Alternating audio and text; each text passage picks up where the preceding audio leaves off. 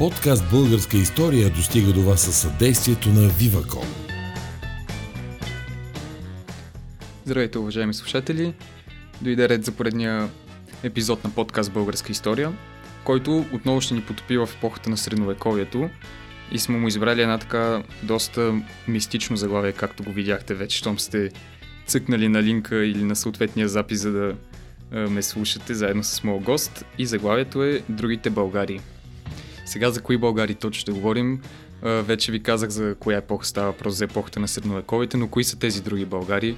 Вероятно веднага си представяте Видинското царство, Доброджанското деспотство, макар че те са много кратко просъществуват и са били част от, разбира се, от цялата втора средновековна българска държава, но има и други, не малко държавици, които са имали така общо с българската история, с българската аристокрация като цяло и се появяват вследствие на едни процеси характерни като цяло за Балканите през този период и за Европа. Но да не го превръщам в монолог, тъй като аз не съм и въобще толкова запознат по темата, искам да ви представя моя гост, доктор Никола Дюгеров. Добре дошли, здравейте! Здравейте! Тези от вас, вероятно, които ни следят от по-отдавна, вече това име ви е познато. Това е нашия учител още от гимназията, но няма да изпадам тук в тази история, която доста пъти сме разказвали с Марио, но отново може да сте убедени, че за мен ще е удоволствие да водим този разговор, така както сме водили подобни, още преди вече повече от 10 години станаха в класната стая в Френската гимназия. И в класната стая във ваше телевизионно предаване за Симеон, да. си спомням. Така че... На мен също ми бъде приятно.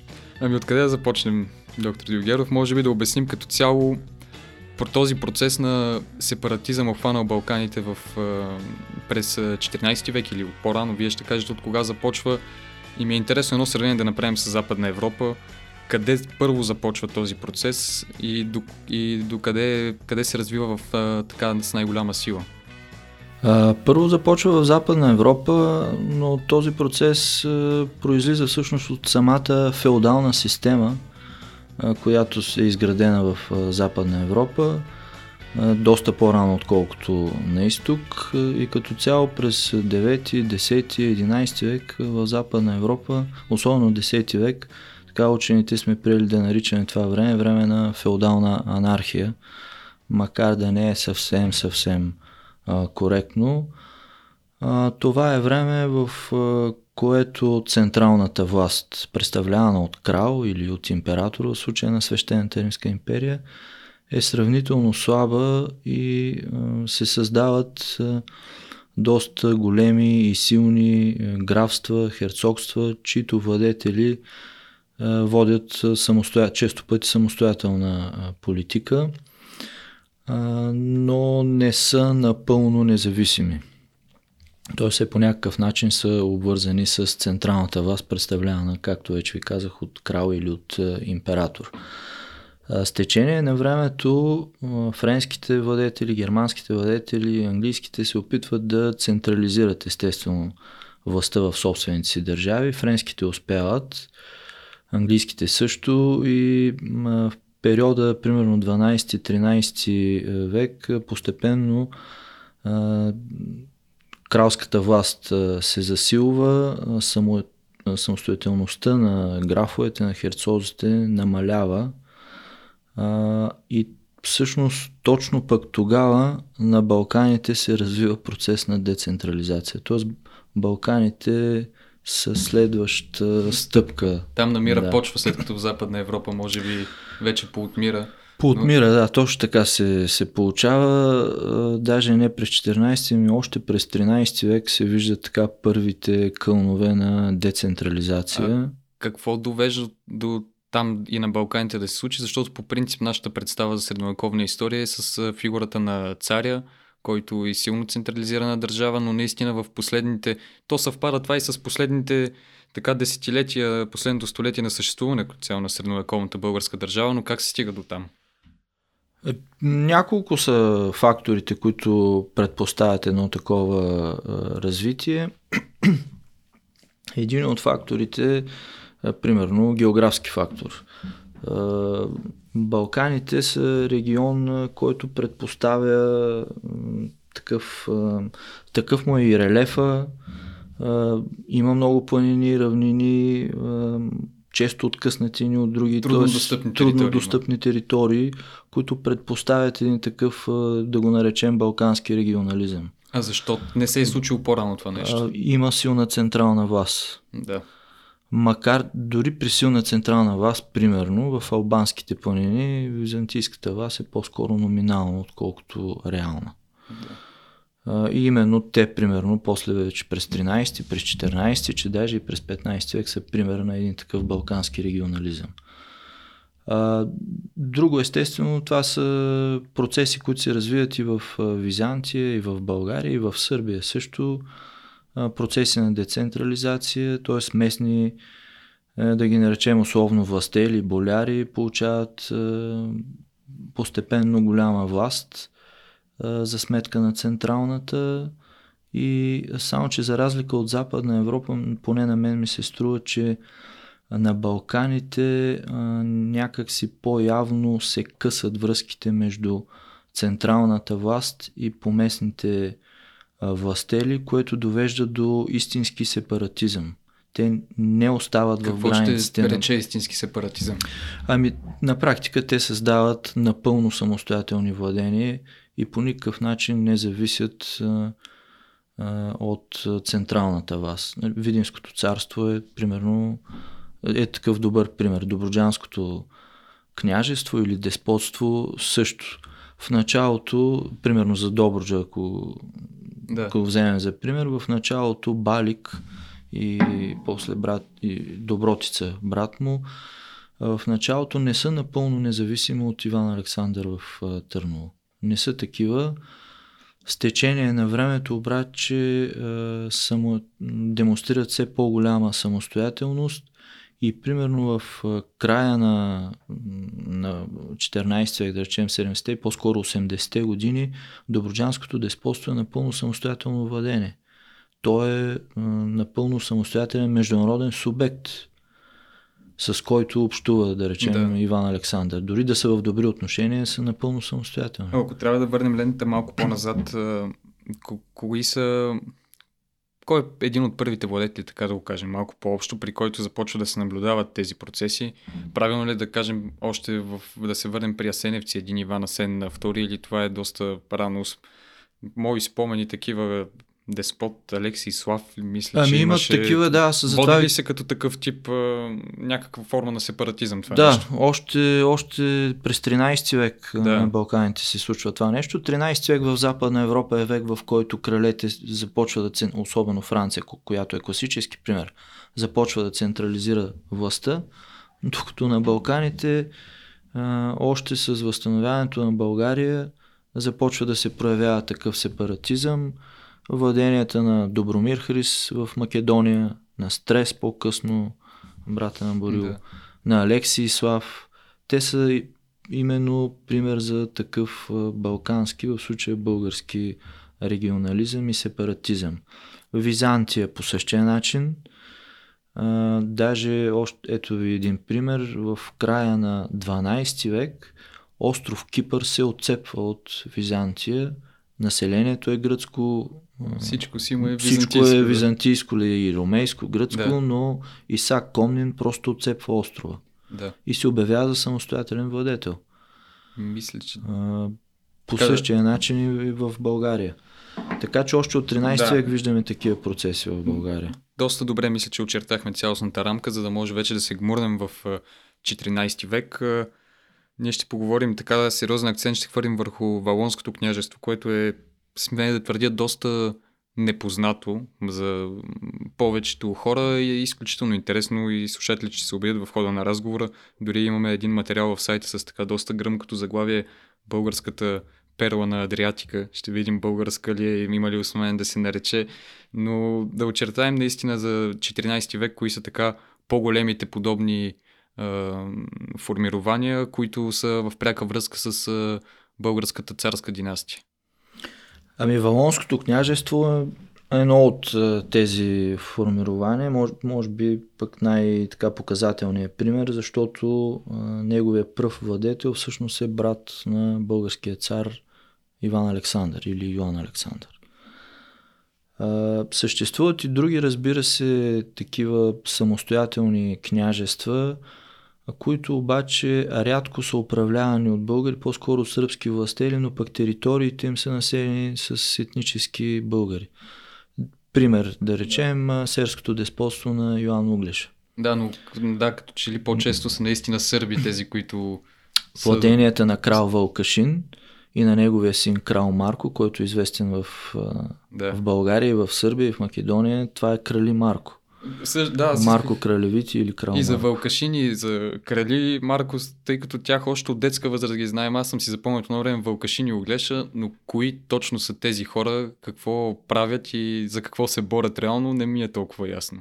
Ами добре, две думи за тях да. тогава. примерно, крал Вълкашин и деспот Углеша са двама братя, сръбски владетели. Двамата смята се, че са родени в северо-западна Сърбия, т.е. възможно най-далеч от да, българските да. територии, а, но покрай управлението на сръбския цар, може би най- най-изна, най-известният и най-силният сръбски владетел Стефан Душан, успяват да акумулират значителни средства и власт. Покрай неговата съпруга, българската, тя е българка, ето е Елена, връзка, ето е българската връзка, съпругата на Стефан Душан царица Елена е всъщност сестра на българския владетел Иван Александър. Mm-hmm. И, и с нейно застъпничество Вълкашин и Юглиша се добират до високи позиции в сръбския царски двор и получават и сериозни поземлени владения. След смъртта на Стефан Душан, на практика си с помощта на Елена, която се оттегля в Сяр като вдовица, двамата успяват да добият още повече територии и още по-голяма власт. И в един момент Вълкашин приема титлата крал, тъй като законният наследник на сръбския престол е бездетен. Вълкашин взема много голяма територия в днешна Вардарска Македония. Тоест той претендира ли като цяло за цялото за цяла Сърбия има или такива за претенции. територии, които владее? Има, има такива претенции да. за цяла Сърбия, но не успява да се Ясно. наложи. А брат му Углеша заминава за Сяр да. до владенията фактически на царица Елена и някъде около средата на 60-те години той успява да измести. Не е много ясно как, но успява да измести и горе-долу след 1365 година той се превръща в истинския владетел на Сярското княжество. А може ли да кажем, че всички тези княжества общо взето са неразривно свързани тяхната съдба с съдбата на техния владетел, общо взето той като загине и те престават да съществуват по един естествен път. С малки изключения, да. Обикновено съществуването на едно такова княжество трае едно или най-много, ама най-много две поколения. А Валонското деспотство е едно от тези изключения, княжество? Да, да. изключение. Изключение трае малко по-дълго. А, така и така тръгнахме да. към Валонското Еми, вече отиваме да на запад, да, добра връзка направихме. Да очертаем първо къде се намира това а, княжество. Да, става въпрос за Южна Албания, днешна Южна Албания и днешния албански град Флора. Да. На български Валона, по-често го Той казват мисля, на че запад. курорт в момента има... В момента е, да, пристанищен град и курорт, туристите. туристическо да. място е. Та, това Валонско, понеже в средновековието на Флора названието е Авлона или Валона. И затова в научните среди е прието така да се казва Валонско княжество. Историята на това княжество е пример именно за такъв балкански регионализъм, но както вече ви казах, то издържа малко повече от управлението на своя основател. Как се стига до създаването на това княжество? Към края на 30-те или по-скоро към средата на 40-те години на 14 век сръбската държава на Стефан Душан успява да завладее тая част на Албания. Тя е била византийско, византийска владение, владение да. Завладя Южна Албания. Части от тая територия пък принадлежи на френската династия Анжу, която има владение в Южна Италия.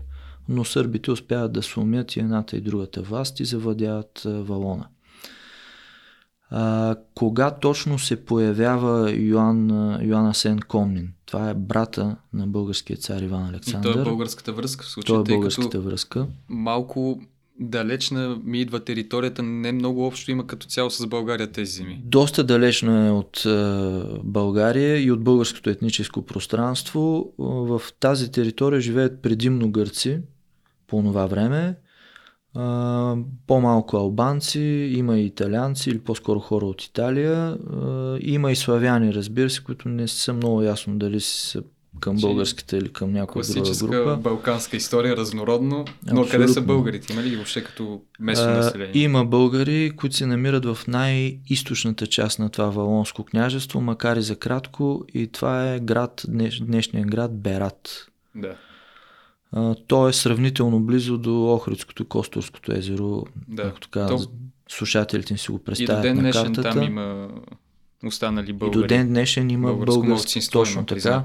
И всъщност там се намира а, може би най-голямото съсредоточие на а, етнически българи в момента в Албания.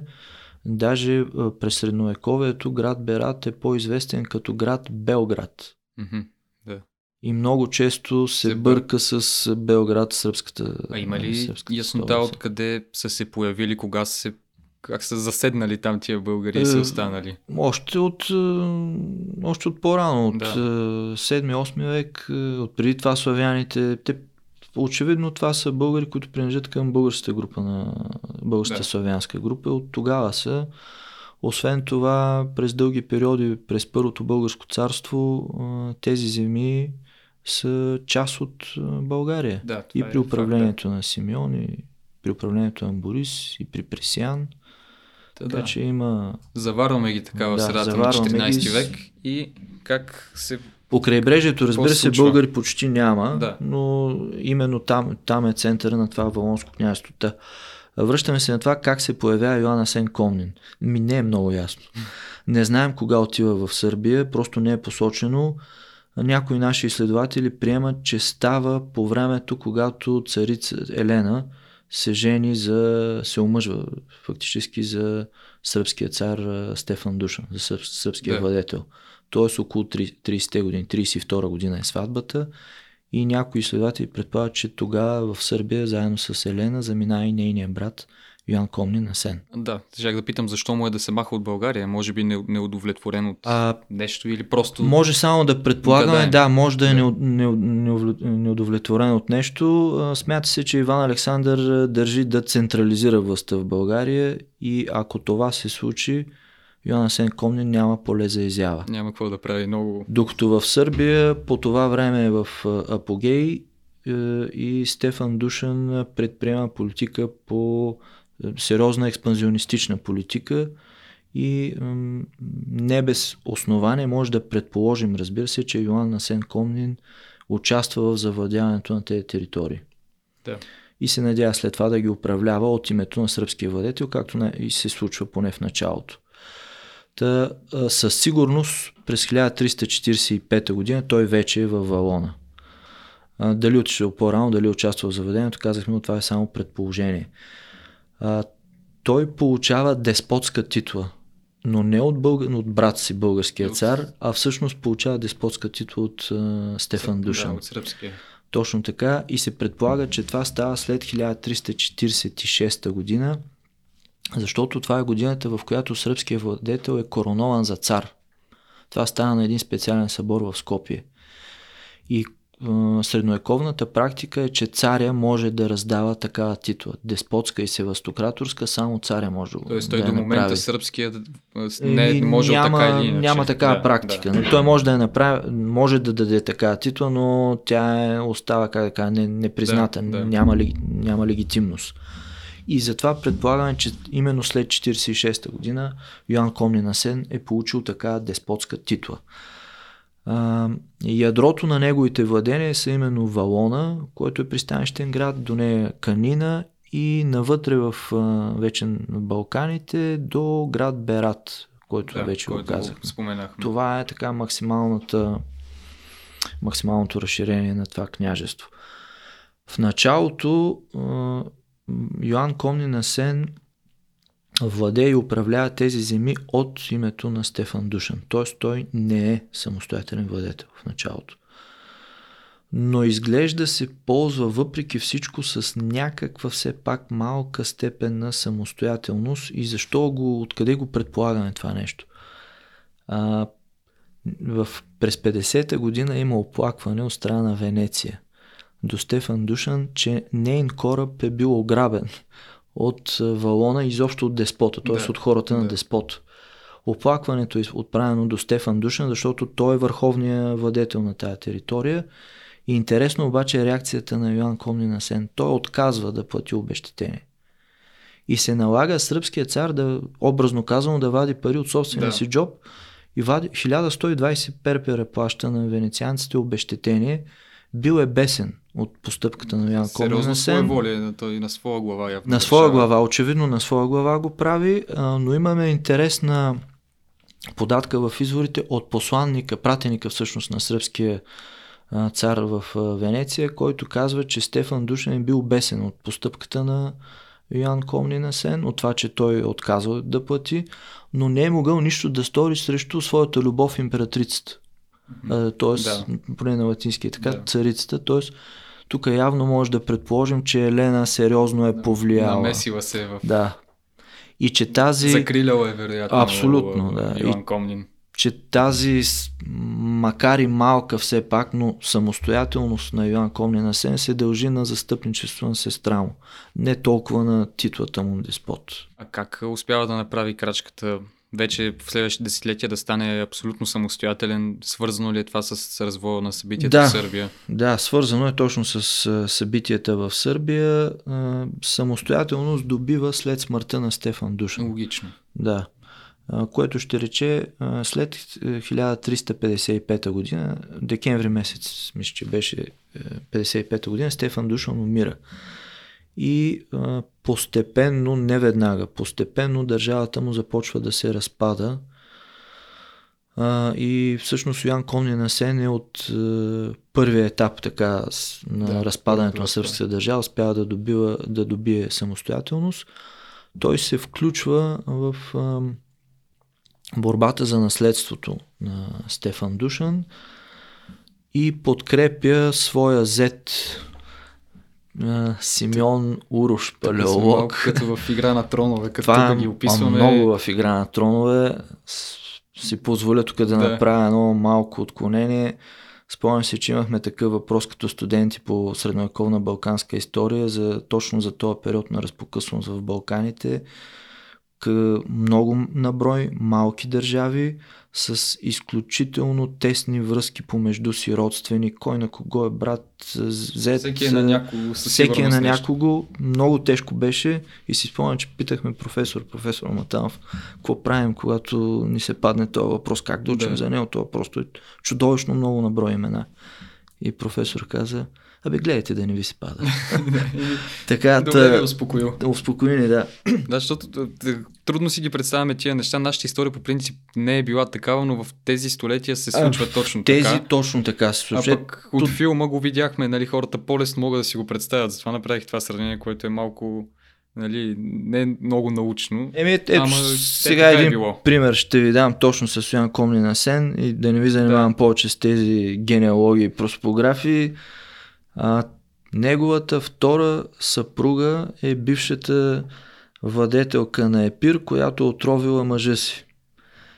Става да. неговата втора съпруга, а нейната дъщеря е жена на въпросния Симеон Уруш Палеолог, който пък претендира за сръбския престол. Те дали те са били наясно с всичките тия... Ето вижте колко сложна е да. тази система от връзки. Та Йоан Комни Сен застава на страната на въпросния Симеон Уруш, но не успява да се пребори с законния сръбски наследник Урош Пети или Стефан Урош Пети. В резултат на, на тези събития Йоан Комнина Сен губи всъщност най-българската част от Валонското княжество Берат. Тъй вече и българи всъщност, няма... Да, българско население по, поне по извори вече не ни е известно в Валона и в Един такъв Канина. въпрос, къде въобще, защото нали все пак говорим за другите България, ясно защо този човек е брат на българския цар по това време, но имат ли въобще в а, цялото съществуване на Валонското княжество някакви документирани отношения между него и, и България? Какво се случва? Или Нямаме- Той си е самостоятелен и това е. Напълно самостоятелен владетел е, е самостоятелен по отношение на България. Да. След загубата на Берат, дето се казва няма и българска връзка, Да. с изключение на това, че той разбира се е представител на българска династия, на, на Сеневци. А, той води самостоятелна политика, сключва търговски договори самостоятелни, не през България, напълно Да, да, да. самостоятелни, Та- с то Венеция. По-скоро през Сърбия би е, Да, е по-логично. по-скоро нали? през Сърбия, да. Но в случая а, има търговски споразумения с Венеция, с Дубровник, с Египет. И това е много интересно за С тези Египет- споразумения, понеже мястото е изключително ключово. Изключително ключово. Две са основните причини Венеция да иска да сключва такива споразумения с Йоан Комни на Сен и от негова страна, разбира се. Първата е търговската изгода. Без съмнение, там където има търговия, трябва да търсим в Средиземно море, трябва да търсим Венеция. Знаем със сигурност, че той търгува с захар, черен пипер, сол. Това със сигурност знаем, че търгува. Венеция, т.е. Серенисимата, морската, италианската морска република се радва на митнически намаления в неговата територия. Даже по едно време най-вероятно търгува без, без изобщо без да Значи плаща те са в доста мито. добри отношения. Много добри отношения, има обяснение за това. Аз малко само да. Да. кажа и втората причина, защо Венеция иска да, да поддържа такива контакти и с него. Втората причина е стратегическа. Валона или днешния Флора се намира на най-тясното място между Балканите и Италия. И а, заедно с остров Корфу а, и с а, Отранто вече в Италия, това са трите най-важни стратегически точки, които пазят входа към Адриатика. Адриатика за венецианците това е, те така го наричат залива. И за тях е много важно да имат ръка и достъп до това а, пристанище. Та Това са двете основни а, причини Венеция да, да търси Йоан Комни на Сен. А за него основната причина, освен търговска, разбира се, Венеция е негов закрилник. А Венеция вече го разглежда, предполагам, като самостоятелен владетел. Сърбите ги няма в уравнението въобще. Напълно самостоятелен владетел и така в официалните венециански документи е, така се обръщат венецианците към него, като към Доминус, господар Да. на Валона, Канина и Берат нали, в началото. И нещо много интересно, той става венециански гражданин, заедно с наследниците си.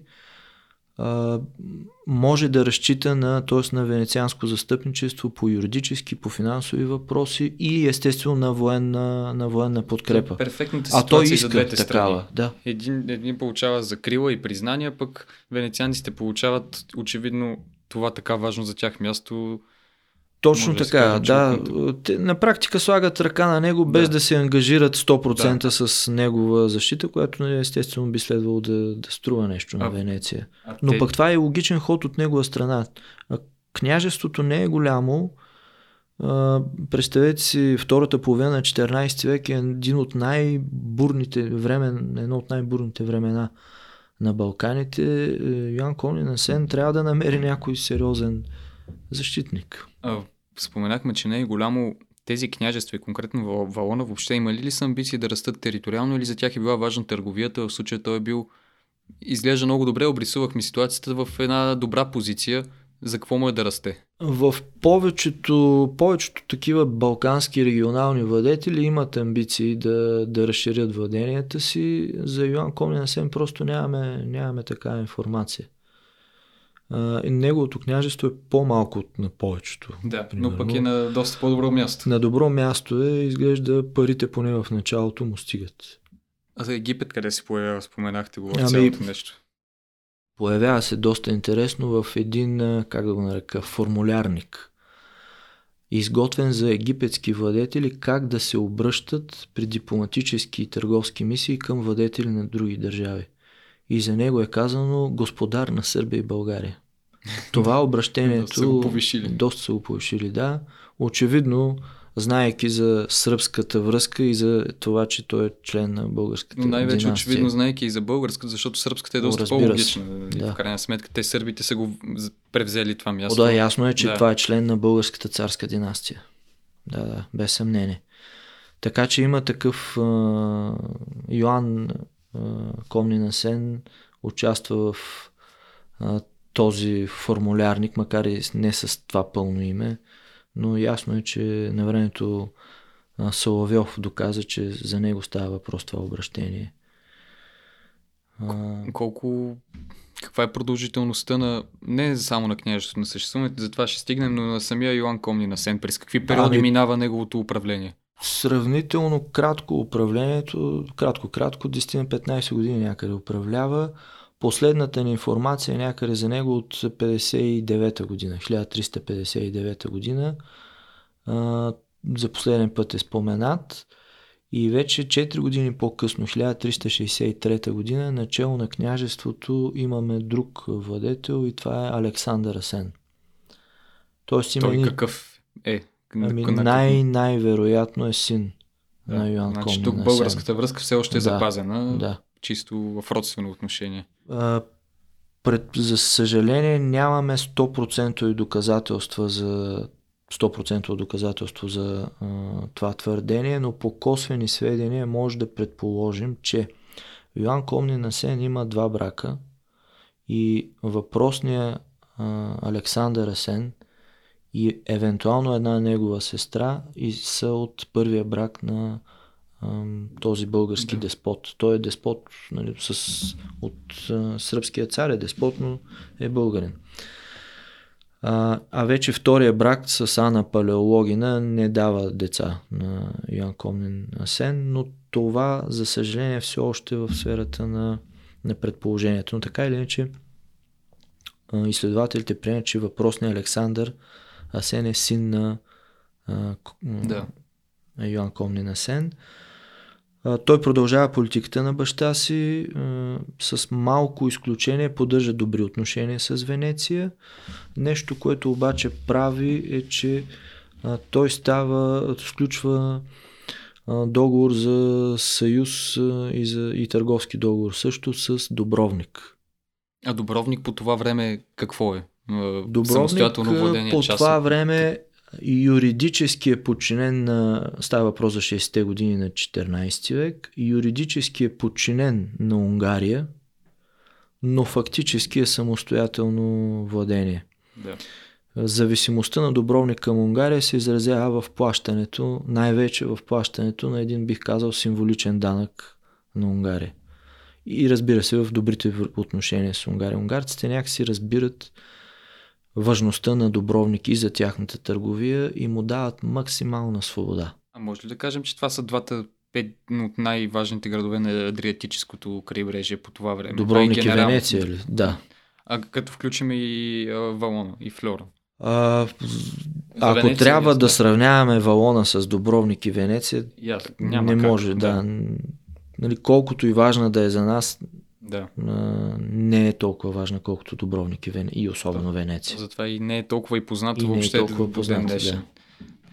А какво се, как, се продължават да се развиват събитията? Докъде достига? Въобще колко време просъществува Ами, а, държавицата? Александър Асен управлява до към началото на 70-те години, до 72 или 71 или 72 неясна е съдбата му. Мнозина предполагат, че умира в прочутата битка при Черномен Да. от 1371. Просто след тогава наистина му се губят.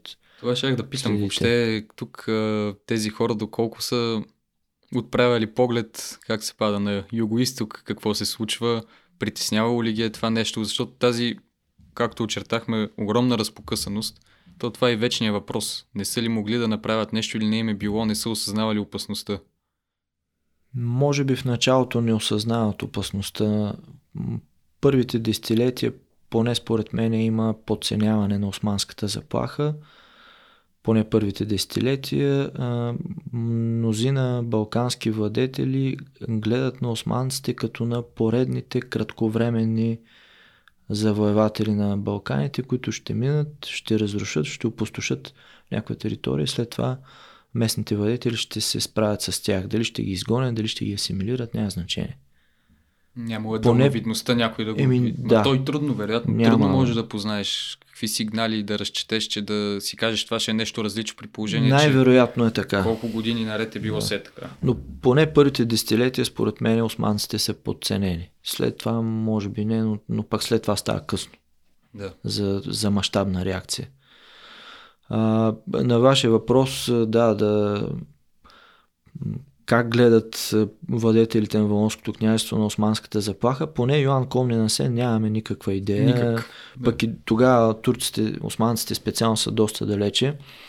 При Александър вече нещата добиват по реална заплаха, нали, османското напредване. След неговата смърт, за период от около 13-15 години, княжеството попада под властта на една зетска фамилия. Зета, това е Да. съвременна Черна гора, т.е. пак сръбска фамилия. Балшичи. Как става това нещо? Българската Да. връзка изчезва вече. Не напълно обаче. Не напълно. А, Не да видим. напълно, защото един от тримата братя Балшичи, става въпрос за Балша II, най-малкият брат, се жени за Комнина, предполагаемата дъщеря на Йоан Комнина Да. Сен. Да. И всъщност този династичен брак му носи Валона и Канина като негово лично владение. Добра зестра. Добра зестра.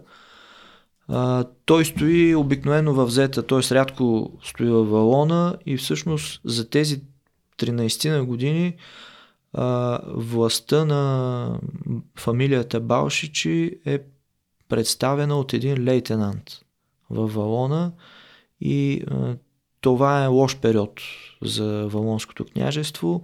Стига се до проблеми с а, Венеция, тъй като фамилията Балшичи има такива проблеми и се стига до а, загубата на един остров, който се намира на запад от Валона, остров Сасено, който на практика е окупиран от Венеция. И има бунтове, така да се каже, срещу тази фамилия Балшичи. Как се стига обаче до отново връщането на власт на, на пак на представител на тази фамилия, то е свързано и с вашия въпрос за Да. турската опасност. Въпросната фамилия Балшичи има един основен конкурент в Албания, това е Карло Топия. Това е поредния албански местен велможа.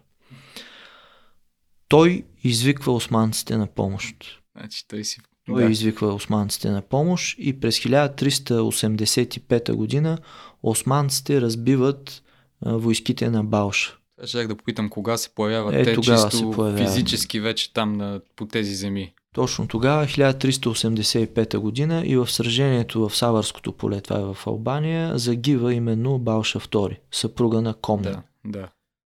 След неговата смърт Комнина успява да отхвърли властта на своя племенник, който се намира в Зета. И остава самостоятелна владетелка на Валонското княжество. То продължава да съществува да. пак с много силна с бъл... Да, българска да. връзка. Въпросната Комнина. А, вече следващите години, годините на нейното управление са изпълнени с постоянни опити от нейна страна да се осигури протекторат от страна и подкрепа солидна от страна на Венеция. И пак за въпроса заради османците. Да, вече, Основна. вече е била ясна опасността и това е ясно е, било да. защитника, може би, който... Точно така. А успява ли нещо да осигури или Ами, Венеция по друг начин? гледа вече? Преговорите протичат а, доста дълго между Комнина и Венеция. Това, което успява да направи Комнина е, че успява да докара венециански гарнизон, макар и малък, в Валона, който все пак е някакъв вид гаранция за нейната власт. Но интересно е, че вече към края на управлението си, т.е. говорим за края на 80-те, началото на 90-те години на 14 век, тя явно османската опасност вече е станала много сериозна, тя е готова да напусне Валона, т.е. да изостави да. Валона, Да се спаси. тъй като вече е венецианска гражданка също, да, да получи, изобщо да, да предаде всички тези владения, които има, да ги предаде изцяло под властта на Венеция срещу годишна рента. И тя иска от Морската република годишна рента в размер на 7000 дуката, Това колко е за тогавашния свят? Еми голяма, голяма сума е, като казва на венецианците, че е готова да предаде владенията и които ще носят на републиката 9000 дуката. Добре си направил сметката. Да, венецианците обаче не повярват и изпращат специални пратеници във Валона, които да на практика да видят сметките на Комнина, да разберат дали Една наистина, комисия. да, сериозно говорим, да, става въпрос за комисия, която да провери действително ли так- такъв е прихода на Валона, но а, случва се това, че а, дъщерята на Комнина, Да. Ругина или Ружина се нарича, се жени за един а, сръбски властел пак, а, Мъркша Жаркович, който пък е роднина на деспотите Йоан и Константин Драгаш, които Да. управляват в Кюстендил. Та този Мъркша Жаркович а, всъщност овладява през 90-те години, чрез пак династичен брак, властта във Валона, но и той продължава политиката на Комнина, на своята тъща Да. на практика, да иска постоянна подкрепа от страна на Венеция. А, кой знае как са ще ли да се развият нещата. Венеция някак се не иска веднага да се ангажира с Валона. Не е било толкова важно, може би, да се Явно- притеснявал. Явно не преценява, че много пари ще отидат най-вече заради финанси да пазят и този град. Да. При положение, че имат поне според тях по-важно стратегическо място и това е Корфо. Да. Лично според мен са с- подценили малко, поне така си мисля, Валона, защото после през 15 век, когато турците слагат ръка на Валона, въпреки че Венеция продължава да има Корфу под своята власт, изпитва големи затруднения да пази пролива от Ранто. Има проблеми с пирати, чиято база е във Валона и доста страда, така че е спорно не е ли било по-добре да даде пари тази да... Спорно е, да. Ама- да. Още повече сега се сещам през 1480-81 година турците използват Валона за плацдарм и атакуват Отранто и го превземат на другия град на Италия. Тоест Корфу не им пречи да го сторят. Тук влизаме вече малко в хипотези, което е, няма място с историята много, но все пак е интересно те дори да са били преценили по това време венецианците, че им е важно доколко въобще биха могли да направят нещо, т.е. кога османците се съсредоточават към Валона или това е част от цялостната им експанзия и много-много не са отдавали значение на тази територия. А, 15 век е отговора. А, Въпросното управление на Мъркша Жаркович може би получава глътка въздух заради това, че в началото на 15 век или по-конкретно след 1402 година в Османската държава избухва много голяма междуособица между синовете на Баязит. То, тази междуособица е в резултат от битката при Анкара, когато Баязит е разгромен Да. от монголите и неговите синове започват борба за престола на Балканите. Тази борба дава сериозна глътка въздух на всички застрашени на е Балканите била държави шанса, може би. шанса на Мъркша да просъществува още 10 на години. И когато междуособицата завършва, тя кореспондира горе-долу с смъртта на Мъркша Жаркович и неговата вдовица има действително много малко време да, да се справи с тази опасност. Тя отново поисква помощ от страна на Венеция. На практика в града има венециански гарнизон малък, но официално Валонското княжество все още не е част от Венеция, макар че фактически това ря- е, то е силно зависимо от Венеция. На практика съществува само благодарение на тази морска република. Венецианците мисля, че решават да все пак да изпратят ам, войници и кораби, които да защитят града, но късно. 1417 година един от а, военачалниците, турските военачалници Хамза Бей завладява Валона и Ругина бяга първоначално на остров Корфу и после в а, Зет. А, и венецианците просто нямат време да реагират. Да. Някак си в последствие усещат, че са направили грешка, че са из- изгубили важно Късно вече, стратегическо вероятно. място, защото Сената изпраща а, свой представител в при султана, който му предлага много сериозна сума пари да, да се откупят да откупи. обратно валона. Обаче късно вече. А днес а, има ли така или иначе вече очертахме естествения край на валона? Има ли някакви свидетелства в а, Албания, в днешния град Флора? Въобще вие как албанската историография разглежда този период на някогашна така средновековна слава на, на тези земи? В Албания е познат, позната е тази история, нормално, това е националната история, нищо, че става въпрос за завладяване от сърбите, за управление на представител на българска династия, това все пак е албанска а, територия, т.е. тя е, историята на княжество в Албания е добре познато. А, църква има в Берат от това време. А, да, взето... но, но със сигурност в Албания е по-позната. О, да, доста по-позната. по-позната да. И така или иначе вече вървим към края един по-общ заключителен въпрос. Как гледате вие на теориите за, конкретно връщам се към България, 1396 година. Ясно, че падането на една държава и като цяло на цялото българско население не е еднократен акт, който става изведнъж. Но къде виждате вие останали някакви български подобни владения с най-вече от гледна точка на родствена връзка на съответния владетел? Простират ли се до началото на 15 век тук там е? Подобни земи и каква е съдбата им накратко, тъй като е ясно, че ако влезем тук, в нова подобна, да, тук, ще си говорим още един час. Най-малкото нали, за Видин и за Търновското царство, дали наистина 1396 година падат, възможно е, поне според мен е така, поне в началото на 15 век, поне за известно време, българите възстановяват властта си в тези територии. Въпросът обаче, че не знаем колко колко продължава това възстановяване, защото ако е месец, два, пет, е несериозно. Да, да. Ако е 5 години, добре. А с Доброджанското деспотство? Доброджанското деспотство също към края на 15 век е, е унищожено, обаче неговата съдба също не бих казал, че загива през 1396. И имаме ясно позоваване за година след това да за 1392, че Варна пада чак тогава е да. превзето от татарите. Това е в Месенврийската хроника. Е, то е логично. Въпросът е, че не пише от кого. Но е превзета. Но да, да, превзето от татарите не пише срещу кого са воювали. Да, да. Може да е срещу Иванко, може и да не е. Не е много ясно. Има, а, имаме сигурни сведения, че 90-те години а, големи територии от Доброджанското княжество са владени от влашкия воевода Мирча. Да. А, тоест, по-скоро, поне според мен, пък и не само според мен, имаме власт българска и не турска. Да. И след 1396 в Добружа.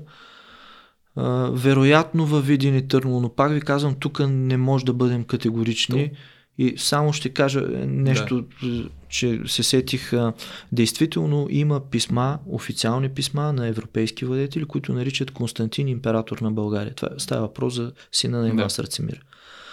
И някои а, мои колеги вадят заключението си, че наричайки го така, той наистина управлява такава държава.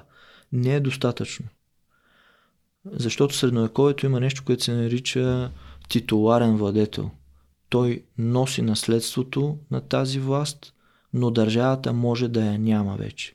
Ясно. Да, и това той е може такъв... да е владетел на нищо на практика. На нищо. Да.